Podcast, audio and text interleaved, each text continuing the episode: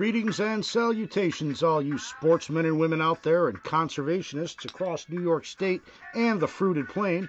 Welcome back to another episode of We Love Outdoors with Rich Davenport. I am your humble host, Rich Davenport, coming to you from sunny Tonawanda, New York.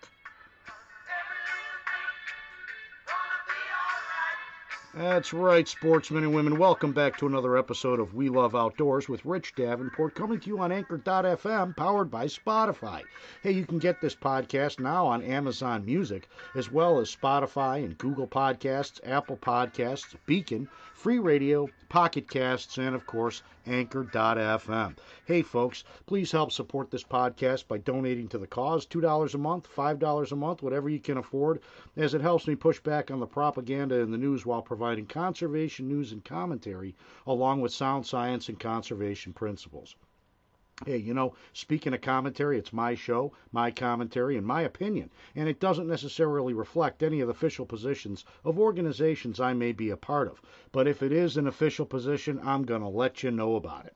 And also, the views expressed on this show may not reflect the views of this program's sponsors and advertisers, just so we're all clear. So please, folks, help spread the word. You know, this fickle spring Western New York has been uh, experiencing throughout the entire month of April has Western New York anglers guessing from hour to hour what outerwear would be appropriate, as we seem to be on that roller coaster ride that has temperatures in the 60s one day only to tumble into the 30s and see snow the next.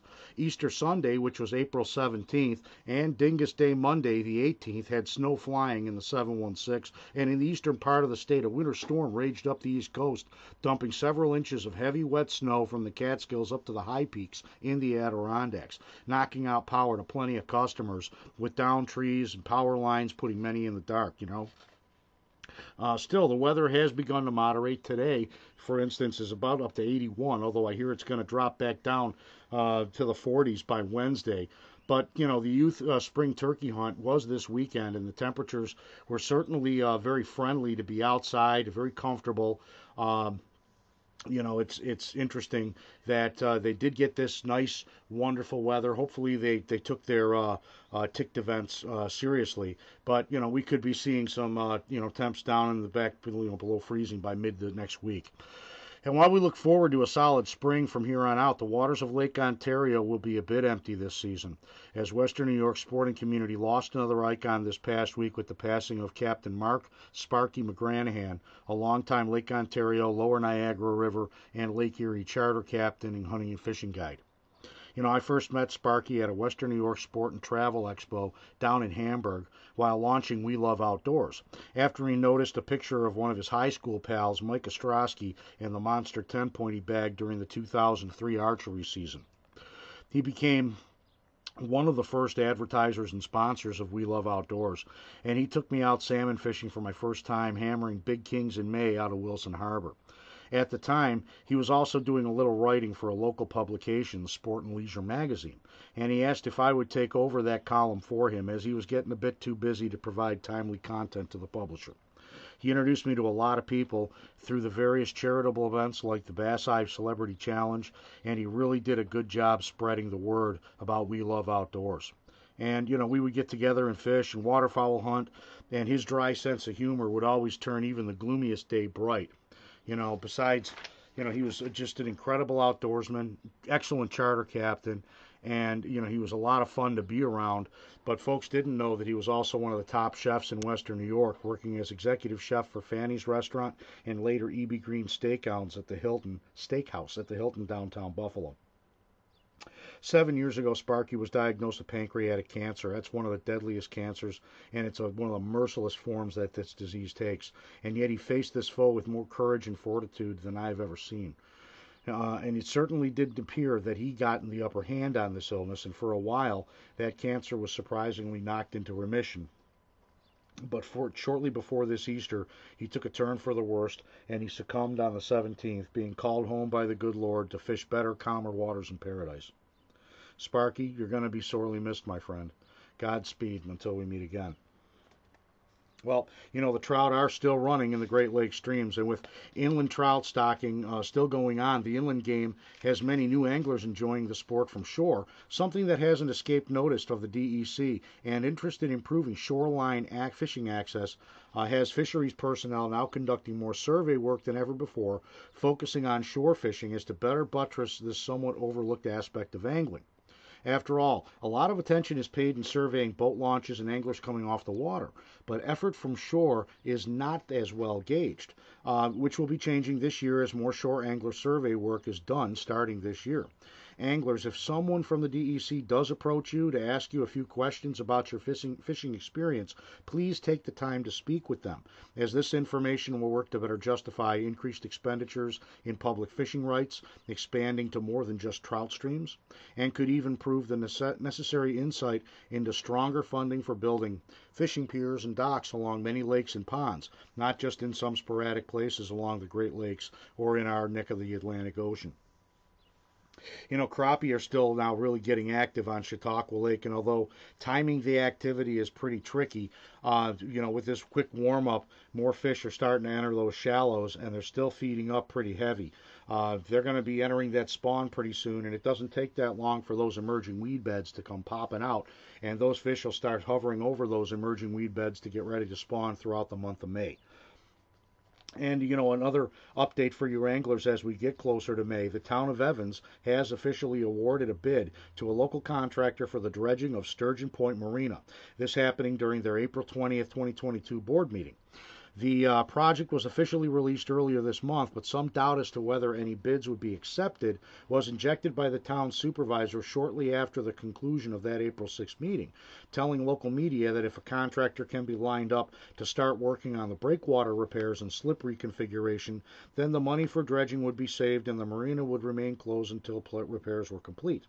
Well, that didn't happen, and all signs leading up to the April 20th board meeting did show that the marina was in preparation for dredging and opening this spring, as town crews have been busy clearing debris and cleaning up the mess left by Old Man Winter. Realities involving construction permits not being in place, funding not being in place, and the time it will take to stage for the construction must have finally sunk in. And the board moved to award the contract with the planned completion of dredging and opening the marina no later than May 18, 2022, if not sooner. That's good news because, you know, both the town of Hanover and the Sunset Bay State Marina have their launches open and rocking.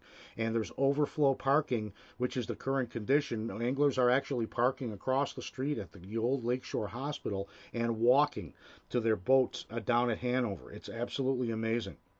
And, uh, you know, this overflow condition uh, was getting out for those spring perch runs, and this would be, you know, even though this is the earliest that uh, Sturgeon Point is opened in a number of years, you know, it, it's still a little bit late according to the contract terms, which you know state the opening uh, for accessibility starts from ice out or ice boom removal to first ice, and there is just absolutely a ton and I'm talking a ton of boats that are going in and out of the Cattaraugus Creek launches. And you know, if, if this town could somehow get on a cycle to where the dredging is being done, you know, before April 1st, boy, they would be making money hand over fist with the number of people that would be wanting to launch and perch fish right off of sturgeon because Sturgeon Point is the hot spot for yellow perch in our area. You know, people go out of the cat. Yes, there are some fish right out of Cattaraugus Creek, but most people are running east. They're heading to Evangola State Park and they're heading east all the way up to Sturgeon Point. And you know, if you can drop your boat in and get on them a little bit quicker, boy, that would be something that uh, you know would drive a lot of business. And uh, you know, there's a lot of people that are getting you know into this perch fishing again. Uh, that's really an excellent renaissance, and some of those perch are absolutely gigantic. And it's just a shame. But any in any event, we are happy and thankful that this marina will be opening up by mid-May, and that'll give those uh, uh, uh, anglers an opportunity to get out on those perch. And even though it is a little bit late uh, for the walleye opener, as walleye opens on May 1st this year, uh, and that's a little bit of a black eye for Sturgeon Point, the town of Evans, as well. Meanwhile, folks, in other news, there's this record setting run which started in 2021. And I'll tell you, it's showing no signs of letting up at all. As yet another state record has fallen, folks, this time in Tennessee, where reports indicate that angler Chad Collins has shattered the old paddlefish state record when he caught and landed a 120 pound paddlefish, also known as a shovelbill, while fishing Cherokee Lake. The fish has been officially weighed and certified as the new, ten- the new Tennessee state record by the DNR there, and they announced on their Facebook post that the fish broke the old record by 10 pounds. It measured 75 and a half inches in length and over 41 inches in girth. Congratulations, Chad, to a catch of a lifetime. And that's just absolutely fantastic. So we got more records keep on falling and keep on falling. And, uh, you know, that's something that is uh, really actually a fantastic thing to see. Hopefully, we'll even see a couple more state records fall here in New York, although we did have a couple of them set. Uh, you know, in the not, you know, last year, that including the crappie record, which was an absolute giant. And you know, while we sit here, today is April 24th. It's a good time to remind fishermen that even though it's getting warm today, you still have to wear your life preserver, your personal flotation device, right through the end of April. Starting May 1st, you can take them off if you're over age 12. But if you're in a vessel that's 21 foot or under, you have to be wearing a life vest from uh, pretty much December 1st right on through uh, April 30th, and then you can take them off. So please, folks, avoid a ticket wear that that safety vest.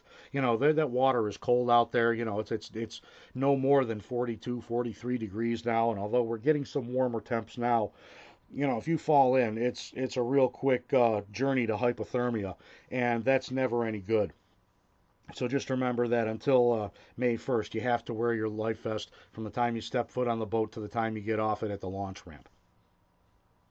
And uh, you know, in other uh, in other uh, reports and in other reminders, uh, you know that we also have this uh, this burn ban still going on here in New York State. So you know if you want to have a fire and it's in a fire pit, that's fine. But any open burning in New York State is prohibited right through the middle of May this year. So just be sure you're aware of that too. I know a lot of folks like to do the the spring cleanup, and I don't blame you. You know, you clean up all that debris, you just burn it. You know, there's no sense in having it lingering around, becoming a rat's nest or whatnot. But you know, we're even though we have a lot of water this year, uh, apparently it's to you know stop brush fires and such. I don't remember the last time we had any significant brush fires in New York State, but um, maybe that's because we have this burn ban that comes in in the spring. And uh, you know, if it is a dry spring, it's a you know ready tinder at the waiting until we get a lot of this debris cleaned up. Uh, but you know, it is now starting to moderate. Uh, the lawns are going to be needing cutting pretty soon, and uh, you know you're going to be getting out uh, turkey hunting uh, May 1st. That's going to be a fantastic time. Just remember that you know you want to make sure that you realize that ticks are becoming very very active right now. And even if you're doing your home gardening, you know you're starting to get those gardens uncovered. You're starting to bring that sunshine in. Maybe you're thinking about getting some some fertilizer down, doing some planting. Um, but just remember, you know that these ticks are everywhere, and you know the more wildlife we have closer to people, that's really what's bringing them in. It's not, you know, necessarily climate change, folks. I know a lot of people like to, me- you know, mention that, but it's really not climate change. It's just that we have wildlife now closer to us than ever before. And, you know, we got a lot of insects. This is the time of year for insects to start popping. Pretty soon it'll be the black flies that are popping, folks. So you might want to stock up now on getting your uh, insect repellent. And, you know, earlier this month when we did have a, a warm up that first week of April, um, we did end up having uh, quite a bit of uh, uh, moisture down, and those uh, those uh, pesky mosquitoes did come out briefly until it cooled down again. So, you know, you'll want to stock up on your insect repellent and have it with you. Uh, obviously, it's not going to do you any good if you don't have it with you. Well, folks, if you hear that music, that means that I've got to take my first break for the day. But please don't go anywhere because we love outdoors with Rich Davenport. will be right back.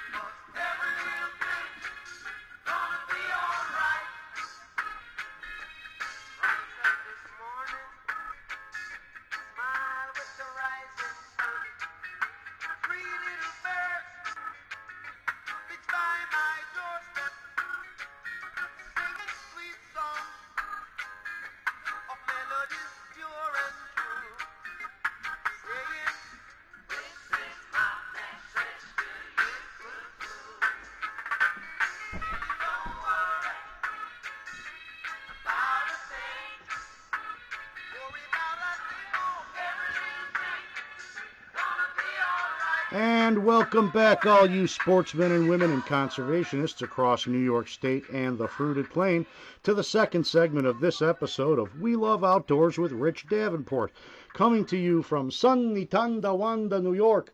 Oh, yeah, it's a beautiful spring indeed. It's finally uh, gotten warm again. You know, I was down earlier in the day um, and down at Chautauqua Lake getting uh, the uh, winter uh, gear put away and bringing out the summer furniture finally. You know, the last couple years when I tried to do this in April, it snowed on me. And believe me, I'm real happy that it isn't snowing today. But, you know, it is the season uh, to start enjoying the great outdoors with parkas and without parkas and snowsuits. And, you know, we can expect more people than ever to be outside this year, as many have rediscovered the goodness of the great outdoors during this, uh, you know, COVID, COVID, COVID nightmare. And this trend really doesn't show any signs of declining anytime soon. You know, taking into effect the losses being experienced by streaming services like Netflix, and perhaps more decided to turn off the boob tube and get outside and get into that fresh air and sunshine. You know, hiking and mountain biking, they're certainly a part of the outdoors recreation portfolio, especially in spring and summer. And there's been this long standing effort to turn abandoned railroad paths into hiking trails, effectively reclaiming these corridors. And that certainly provided more opportunities for hiking and walking and trail riding across the fruited plain. You know, sometimes, however, these projects, mm, you know, they may not be as appropriate as some may think. And that's really the case with this ongoing saga down in uh, West Falls, uh, New York, as a Rails to Trails project, uh, which has been being pushed for nearly 20 years now, has once again reared its ugly head after eight years of silence and inaction. Now, this project, which would create a 27 mile uninterrupted trail from Lackawanna to Ellicottville, takes the old railway that's owned that, or was owned by the now defunct Buffalo Pittsburgh Railroad Company and converting that right of way into a continuous trail snaking through Lackawanna, Blaisdell, Orchard Park, Town of Aurora, Boston, Colden, Springville, Asheville, and terminating in Ellicottville. You know, on the surface, it sounds really good and beneficial, but understanding the nature of the railway and how it cuts real close to a lot of homes and how it dissects a lot of private property in the rural areas.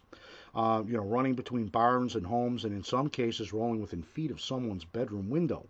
One can start to understand the concerns shared by many rural communities and property owners not interested in having the general public suddenly tramping through their yard in close proximity to their homes, their valuables, their gardens, etc. One stretch of the trail would jeopardize the existence of a very valuable and active conservation organization, the West Falls Conservation Club. The long closed railway cuts through the property, bisecting where one would set up to shoot and where their targets are, be it the archery range or the Olympic JOAD ranges and the trap and skeet ranges. All would need to close down if the trail holds its course of that old railway.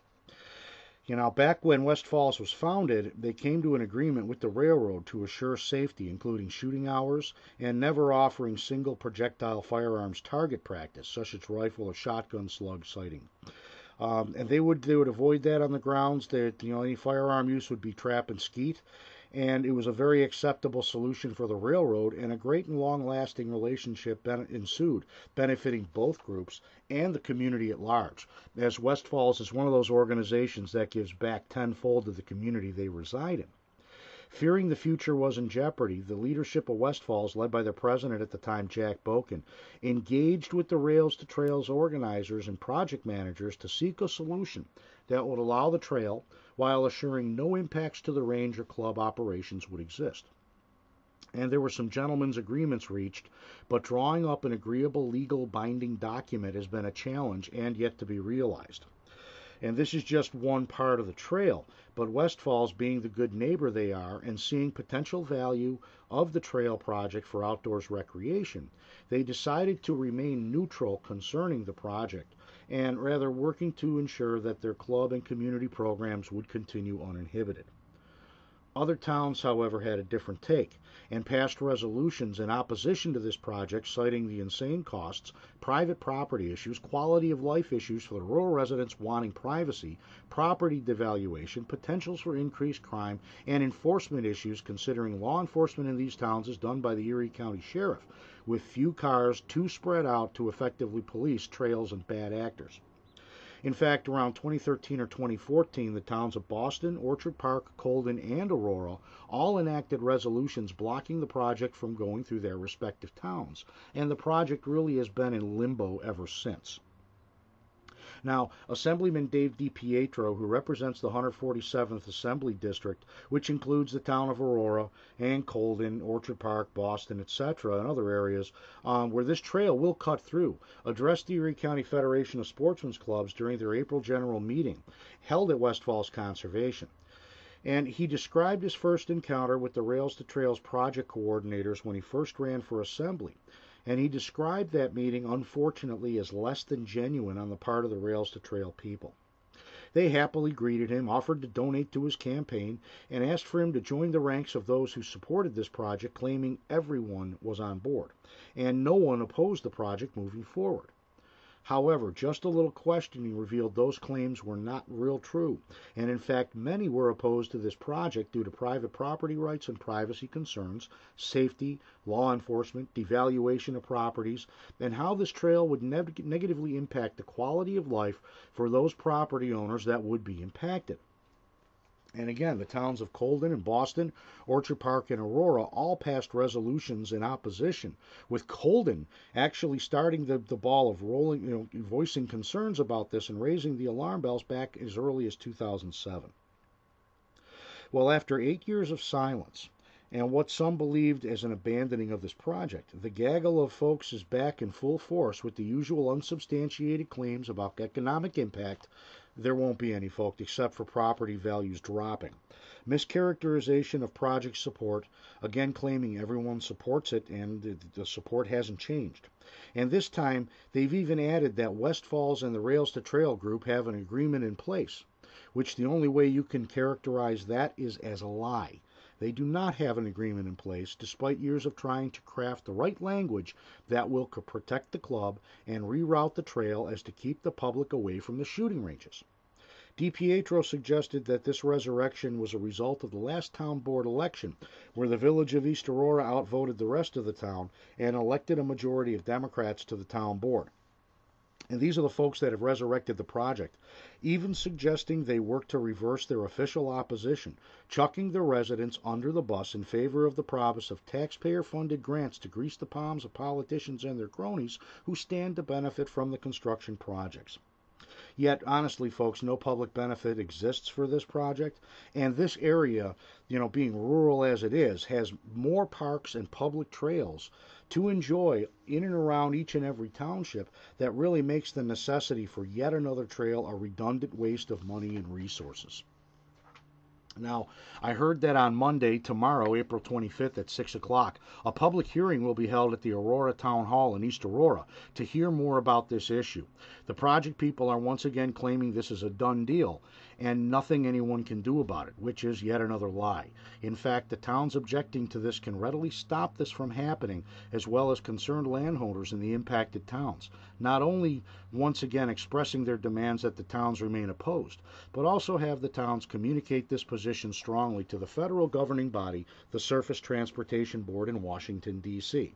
You see, railroads and the right of ways were established by the federal government during the 1800s, when expansion of the railroads were necessary for the growth of, the nation. It was the federal government that seized these properties via eminent domain for the railways to be laid, and that land is effectively owned by the feds on behalf of the railroad companies that built and operated the railways. However, those companies have long vanished, and yet the land remains under railroad control via the federal government and the STB. The Rails to Trails projects are administered by the, the Surface Transportation Board, approving projects that do not cause conflict or issue.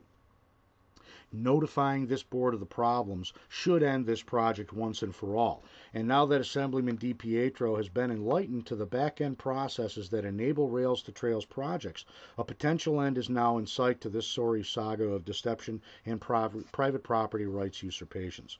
You know, make no mistake, you know, having a, a, a, railway, an old rail bed converted to a hiking trail or a walking or bicycle trail in suburban and urban areas is a great idea as it does provide necessary recreation and exercise to the residents there.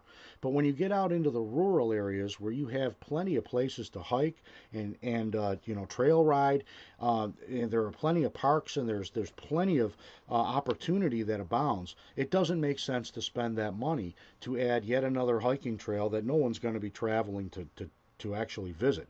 It'll be benefiting just a few people in the towns, and those people won't be the ones that are impacted the most, the property owners that live next door to it.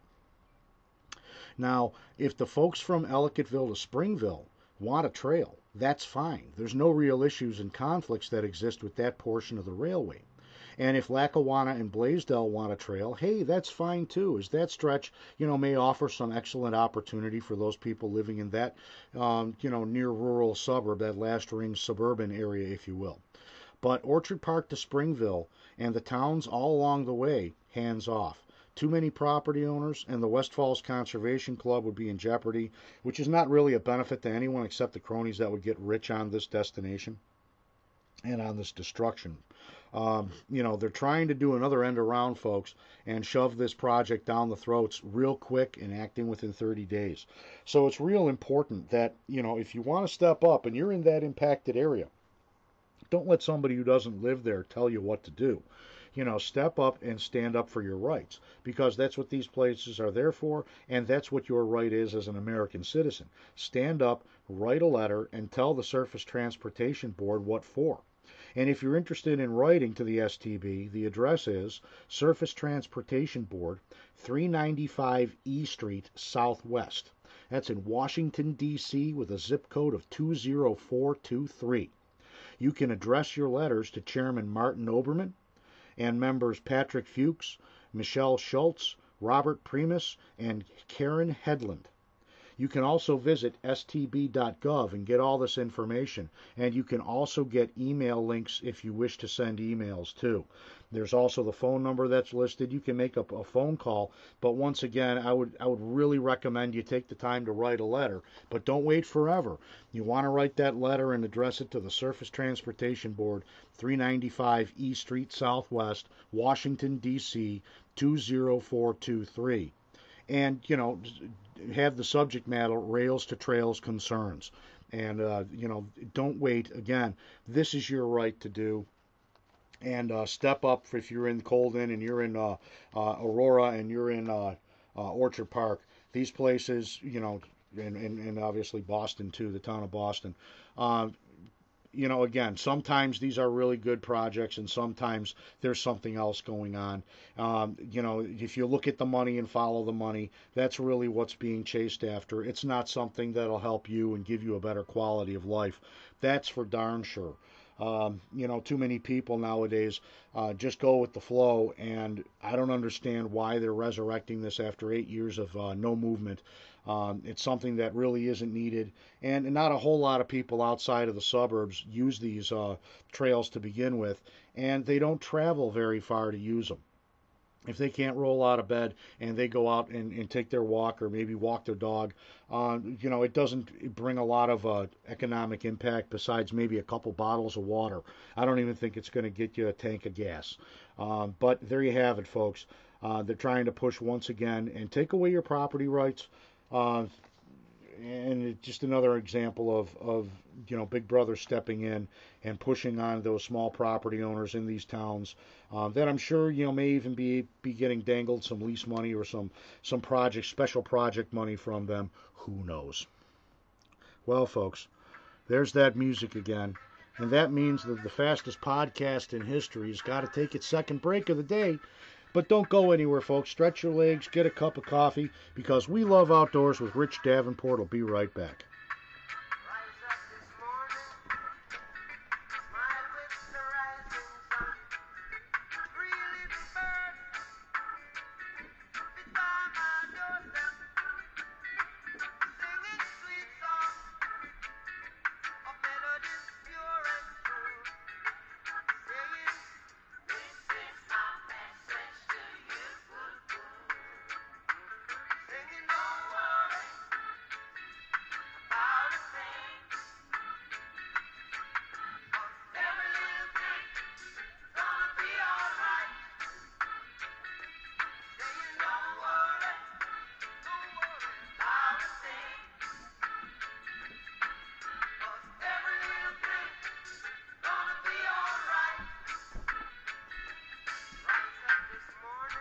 And welcome back, all you sportsmen and women and conservationists out there, to the third segment of this episode of We Love Outdoors with Rich Davenport, coming to you on Anchor.fm, powered by Spotify. Hey, folks, you know, it's uh, it's once again it's spring. It's the end of April. This is the last show for April, folks. The next one's going to be uh, coming up on May 1st. So you know, and that's um, you know that's that's apropos because we're going to talk a little turkey right now. And uh, you know, the youth spring turkey hunt just uh, concluded earlier today. Uh, a lot of uh, birds are, are being seen, and uh, you know, I'm seeing some exciting stories being told on social media of birds that are that are on roost and that are you know certainly active in putting together their harems. Uh, so it really should be an interesting opening day. There's another week to go. Uh, but it really it promises to be a good one, probably better than in the recent memory. Uh, as more birds are actually being seen by people now, uh, they you know provided they don't do their Houdini right on April 30th, right? Um, hunters will now turn their attention to that spring opener but you know, I, am kind of paranoid about ticks. I may get out there, but you know, I'm one of those guys that that I pay close attention to my tick defense, and I really hope a lot of hunters will do the same this year because we've got a lot of active ticks that are out there. And you know, Western New York does have a significant Lyme disease issue with the high number of black-leg ticks that we have. They're also known commonly as deer ticks. But that's not the only malady that's out there, you know, with deer ticks and Lyme disease. Um, there's a lot of different pathogens, and another one that's emerging uh, is, is another one that's carried by a species of tick known as the Lone Star tick, which has expanded its range over its past 40 years or so as more wildlife moves and they come in contact with different uh, uh, insects and they move, march their way up north. Uh, so we now do have Lone Star ticks that are in the New York State range here, um, especially in the southern range. Uh, the Adirondack, they're pretty darn rare, but they're starting to get a little more common now, and they're a bigger tick, and they have this uh, very distinctive uh, white mark on their back that you know some people think looks like the state of Texas. And so that's really characteristic of the adults, and it's easy to, to identify them. They're a little bit larger than the uh, black leg tick, so they're they're a little bit easier to spot. But you know the CDC is warning folks that one bite from this Lone Star tick could you know deliver an ailment that could change your life forever. And they're talking about this allergy that they're calling alpha gal syndrome, which is an allergy developed to red meat as this contains um, you know molecules called uh, galactose alpha 1 3 galactose. It's a carbohydrate. It's found in most mammalian or red meat. Um, and this Lone Star tick, which is a common parasitic arachnid found in the south, that's noted for that white mark on its back. Um, it picks up that alpha gal molecule from its top food source, that's chiefly cows and sheep, and then transfers this to humans after a bite, according to the Mayo Clinic once bitten, um, and this can happen after just one bite, but usually after several bites from an infected tick. Uh, the individual becomes sensitized where the immune system produces antibodies against the alpha gal, which is resulting in allergic reactions, uh, not only to a fine steak dinner, but also future tick bites that are, you know, have this uh, uh, uh, uh carbohydrate molecule, and even some medications that contain alpha gal as an ingredient. Now, unlike most food allergies, which typically flare up shortly after contacting or consuming the histamine producing substance. An alpha gal reaction is typically delayed, often surfacing several hours after you've consumed your meal, which makes it pretty difficult to actually diagnose and even dawn on you that it could be a food allergy that's causing your rash or whatever the outbreak may be.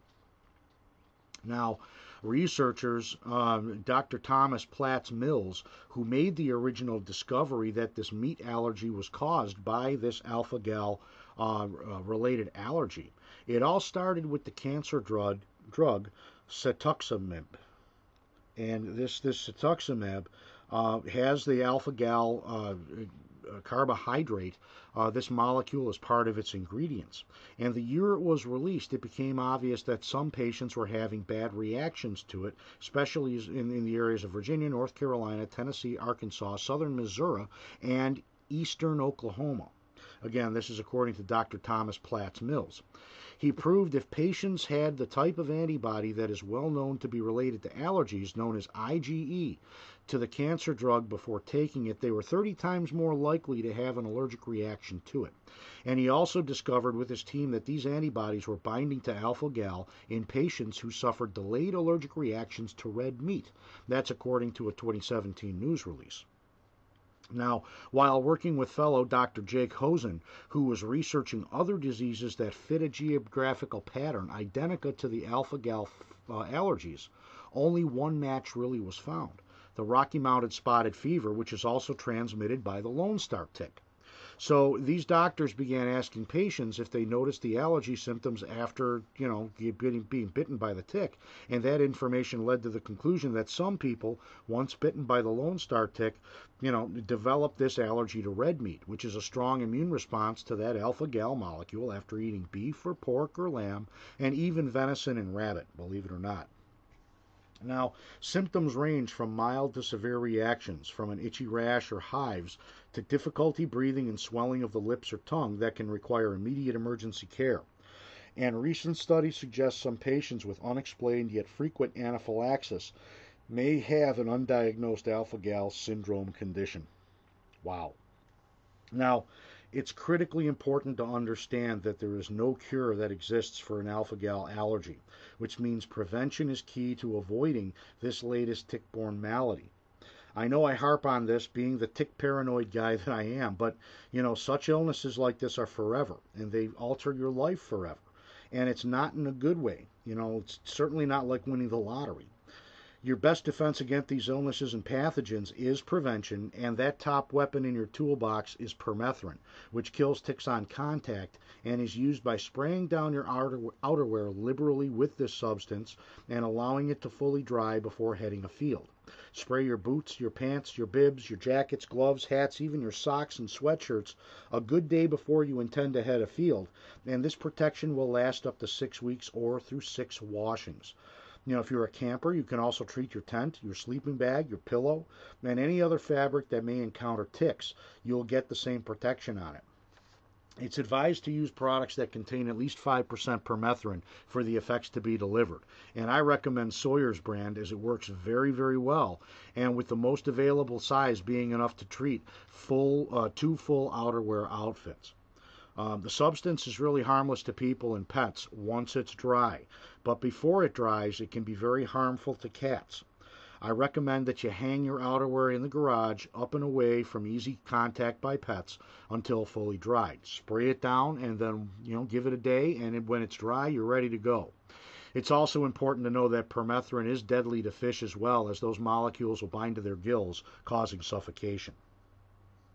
Now, Permethrin does not protect exposed skin. Be sure you understand that. And if you're, you know, got you're out there, you know, you want to be sure to use a repellent on your skin to keep ticks off your skin as well. And, you know, DEET based repellents like Off or Repel or Cutter will work, but they have an odor to them. And a better tick protection repellent is actually picaridin, which is also relatively scent free and will offer up to eight hours of protection. And since nothing is 100% effective, it is advisable to be sure you check yourself for ticks, paying attention to your armpits, hairlines, groin area, any place that offers some hiding away from light. And if you do find a tick on you, remove it immediately.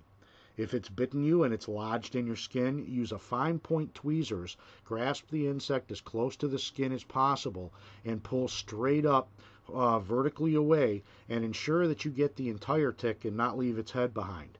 You know, these repellents, they work on all species of ticks, by the way, including the permethrin, not just the deer ticks or the Lone Star ticks. So, you know, we do have several species of ticks in New York State, and there's a, a whole bunch of different illnesses and maladies that are passed by a tick bite.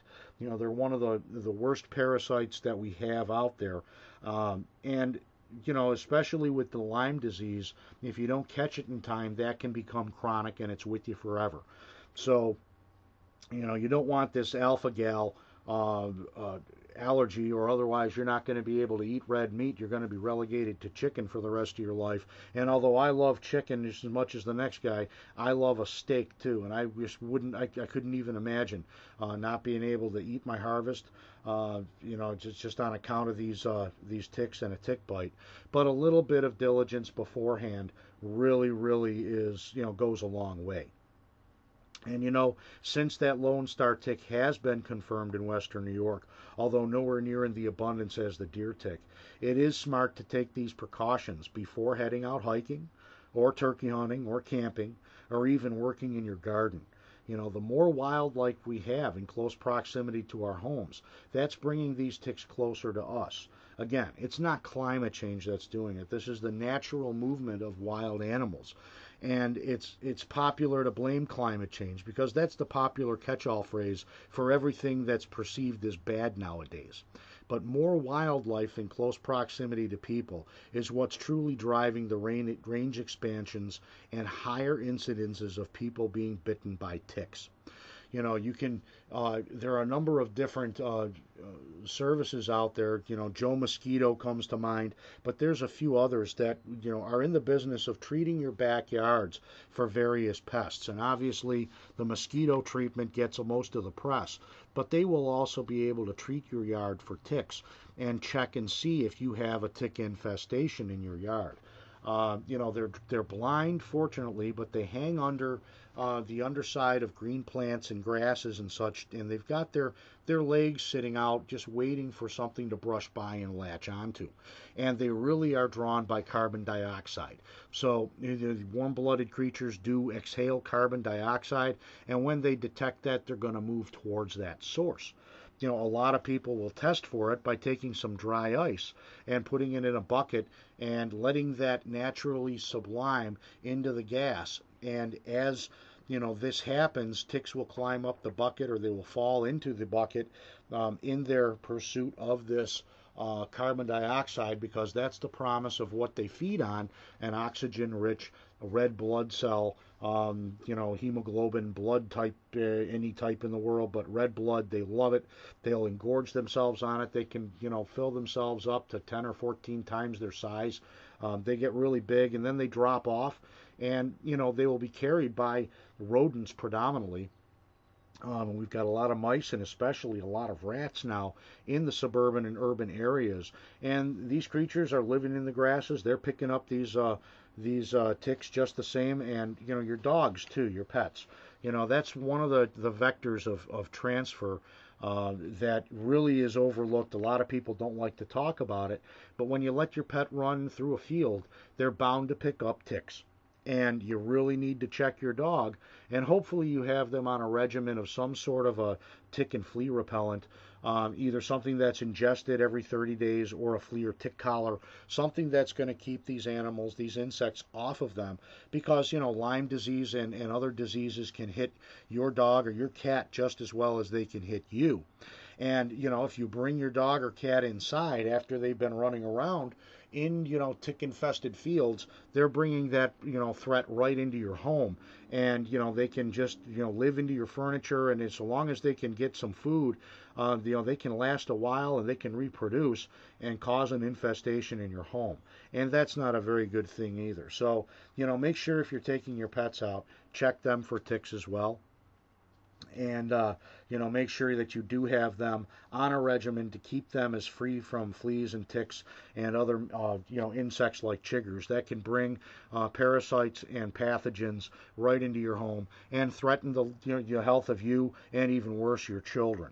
You know that's something that nobody wants to see happen and uh, you know you can avoid it very simply by being a little bit diligent when you come back in from the great outdoors.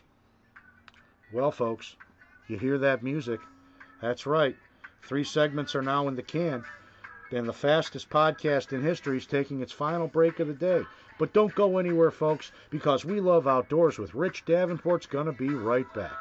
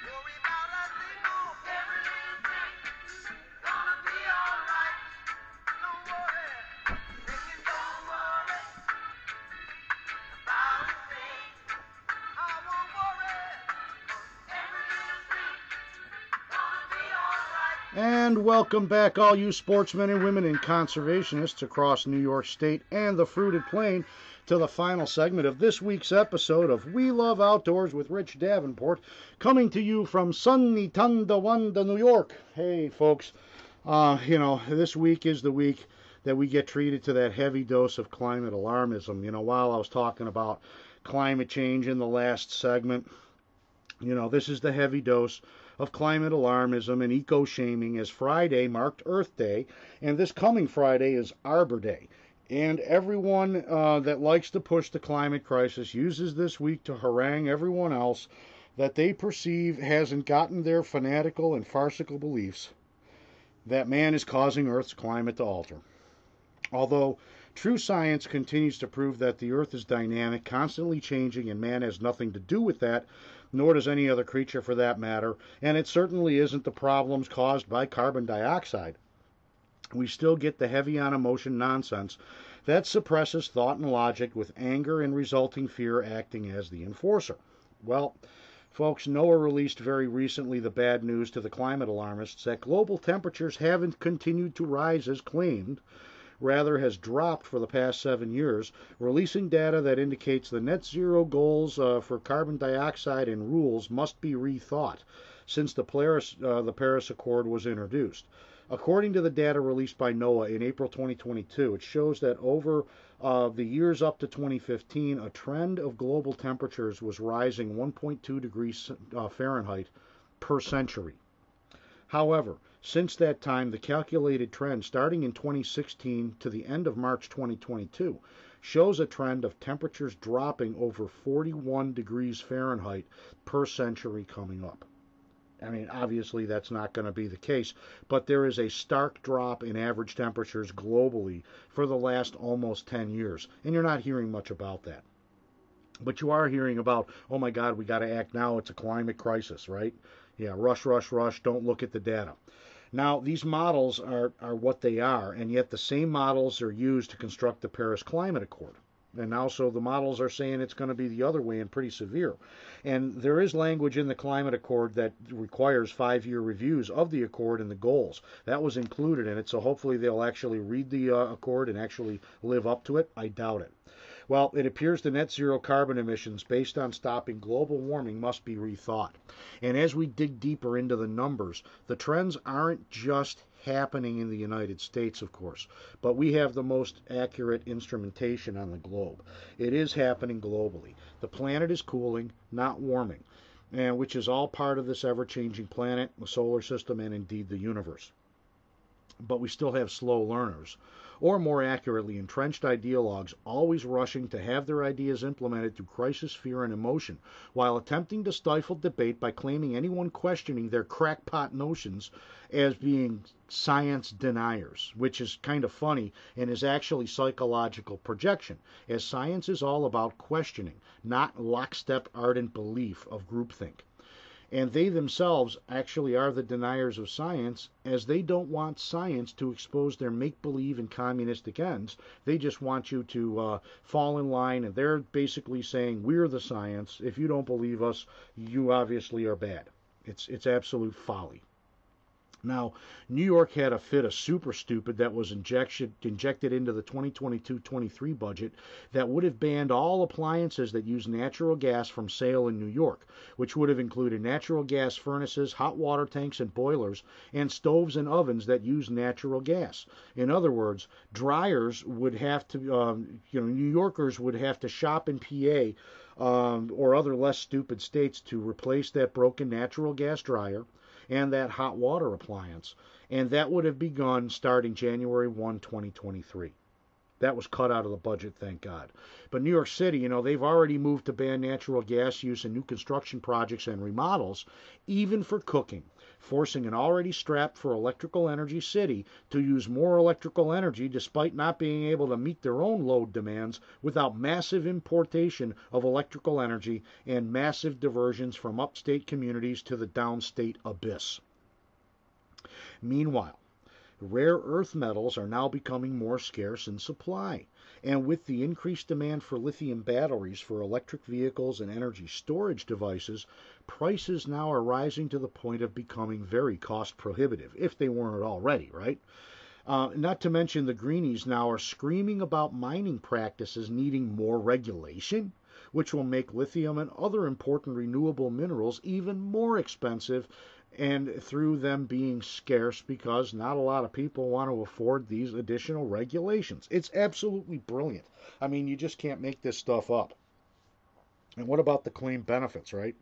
Well, it appears more damage is being done, especially to our birds, through destructive offshore wind factories popping up across the globe. That was first thought possible. You know, Scotland, a nation that's now surrounded by offshore wind turbines, has begun to reevaluate the offshore wind push. If they, as they have found a much higher degree of damage and mortality than they were originally led to believe by developers five years ago and recent reports that were released by Scotland's Marine Directorate, yet they were suppressed from any media reporting. A full appraisal of habitat protecting regulations must be done and updated to account for this massive growth in offshore wind developments. Now, these are some excerpts from the report, which was actually started to be revealed in 2017, but now people are really starting to point to this and say, hey, why aren't we doing this five years removed? You can get this report. It's available at www.gov.scot, S-C-O-T. And this thing states, quote, Mortality is probably the most well documented effect on wildlife occurring when flying birds and bats collide with wind turbines. Additionally, when placed in natural or semi natural habitats, infrastructures associated with the wind industry modify the landscape and also the aerial landscape, promoting habitat loss and fragmentation, and may alter species behavior, potentially leading to multiple ecological impacts and ultimately population level effects. Seabed habitat important to foraging seabirds and their prey may be lost as a result of the installation of cables and devices. Similar temporary losses of habitat will also occur during decommissioning. The risk and magnitude of such direct effects on the seabed habitats will be dependent on a range of factors such as habitat type, the extent of habitat affected, the location and the nature of activities, and whether they are temporary or permanent. Although the direct loss of terrestrial habitats as a result of cable installation or any landside infrastructure works also poses a risk, the potential effects from terrestrial development are outside the scope of the plan level HRA. The loss of breeding habitat within any European Ramsar site would result in a significant likely to be more detrimental than any loss of foraging habitat. Wintering seabird species such as the bar-tailed godwit, purple sandpiper, turnstone, ringed plover, and sanderling may also be affected by any loss of intertidal habitat due to onshore activities such as cable routing associated with the scheme. Wow. But while experienced governments are now calling into question the efficacy and damage being done by these ineffective power plants, New York's communists in charge of the Democrat Party seem to want to double down on these schemes, but have gone strangely quiet as we approach Election Day, probably knowing this issue could add to the shellacking that's coming up.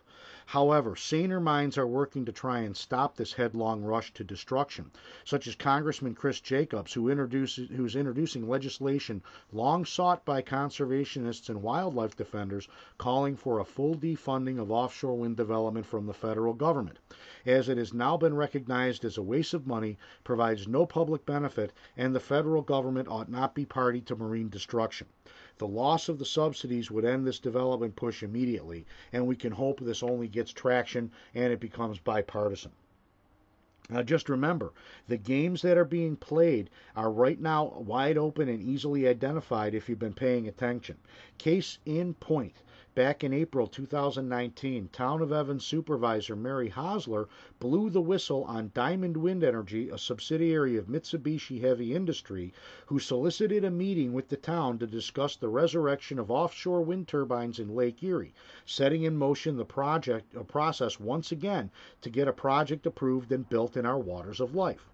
Now, with Handsy Andy at the helm and his massive efforts to deny New Yorkers their voice in all of this through amendments to Article 10, known as 94C, buried in the New York State budget, of course, the moves were largely symbolic, as the push was going to be a foregone conclusion.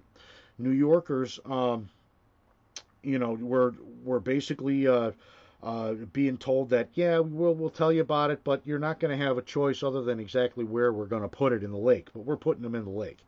Uh, fortunately for the defenders of our waters of life, the arrogance of Diamond Wind forced them to also issue a request for an interconnection project with the New York Independent Systems Operators that was submitted that same April, seeking interconnects for their wind factory to two grid interconnects in the Buffalo Harbor, a 200 megawatt and a 300 megawatt connection, and a third interconnect in Dunkirk Harbor, also a 300 megawatt connection, with the projects listing in the Internet Interconnection Connection Project Queue published and updated monthly by New York Independent Systems Operators.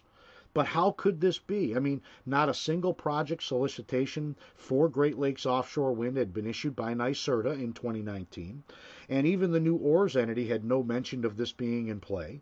And of course, politicians like State Senator Sean Ryan used this lack of public solicitations to play dumb, although there's question of is he really playing dumb. Uh, and, you know, he was dumb to the moves, and every Democrat took that official position, even with their allies supporting the folly, claiming, wait for the science, and a propaganda program was being ramped up in the background by Sierra Club to support this idea that no one supports. Now, when Handsy Andy was forced from office, Hochul, while playing dumb, decided to lend her political machine to making phone calls soliciting support, as did Crystal Peoples-Stokes, with the game being as plain as day. See, if you supported the wind turbines, they'll contact you and connect you with the government off, uh, governor's office immediately so you can tell them. And of course, if you were opposed, they said goodbye. So that would allow only favorable responses to be collected, allowing for the claims from the politicians politicians that everyone supports this. There's no opposition. Uh huh. While stating any opposition is premature, we have to wait for the science. You like that doublespeak? Well, that little listing in the interconnection project queue request that betrayed the real push, which was being set up to ramrod this project under cover of darkness. Make no mistake about it. But it's too bad yours truly spotted the project listings before a project was solicited, which forced a withdrawal of those requests, with all three of those requests being pulled by March 31st, 2021.